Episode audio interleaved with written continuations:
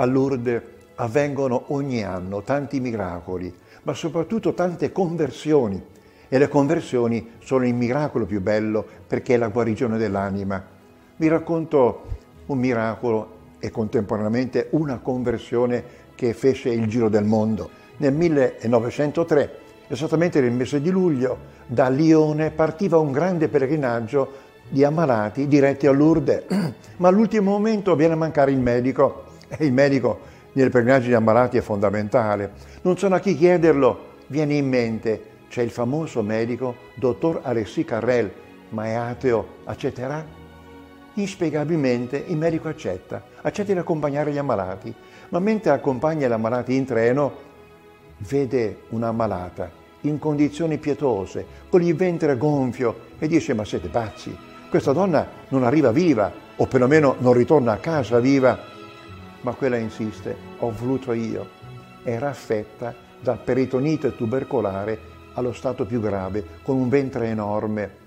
Arrivata a Lourdes, la sistemano nell'ospedale dei Sette Dolori e il medico dice non portatela alla grotta, ma lei insiste. Sono venuta per questo, io voglio andare alla grotta. La accompagnano alla grotta.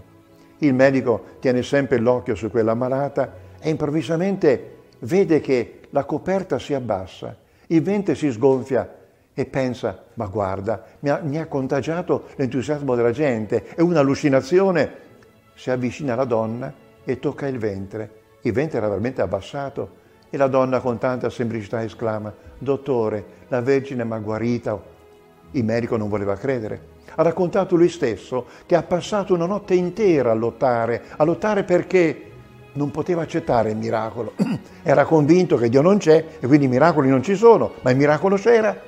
Alla fine, lottando, lottando, va nella chiesa del Santo Rosario, la prima costruita a Lourdes, e si inginocchia davanti a un'immagine della Madonna ed esclama, Vergine benedetta, hai vinto, hai mandato in frantumi la corazza del mio orgoglio. Ora ho un solo desiderio, credere, credere, perdutamente credere, come un fraticello dall'anima candida. E Alessi Carrel, che nel 1912 ricevette il Nobel per la medicina, diventò un fervente credente e in un libro ha raccontato la sua conversione, un libro che ancora oggi si legge con grande edificazione, è intitolato proprio così, Viaggio a Lourdes. E qui racconta quello che ha visto, quello che ha provato e come a Lourdes la Madonna gli abbia trasformato il cuore. Mi permetto allora di pregare la Madonna. Maria, donna del sì, il Signore ha fatto in te grandi cose. Tu sei stata povera, umile e pura. Per questo è venuto Dio. Hai parlato con Lui e hai detto un sì grande come la vita. Tu, uscendo povera, dalla casa di Nazareth, hai portato la ricchezza della buona notizia a Elisabetta e a ciascuno di noi da quel giorno. Il tuo Magnificat è il canto dei poveri di tutto il mondo, è il grido della nostra speranza. Tu hai creduto ciecamente in Dio e l'hai seguito da Betlemme fino alla croce.